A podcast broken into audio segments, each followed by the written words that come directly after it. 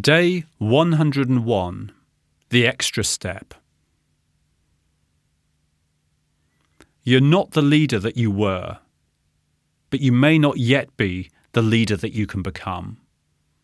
And nobody can give you a structure for this journey. One of the things that you've been doing is reflecting, is thinking upon what it means to be a social leader. But crucially, on every 10th day, we've taken action.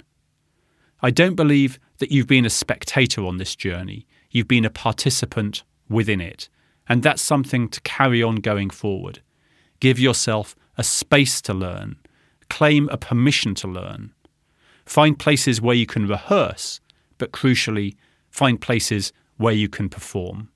Social leadership is about fighting for what's right, about helping our organisations to be more successful.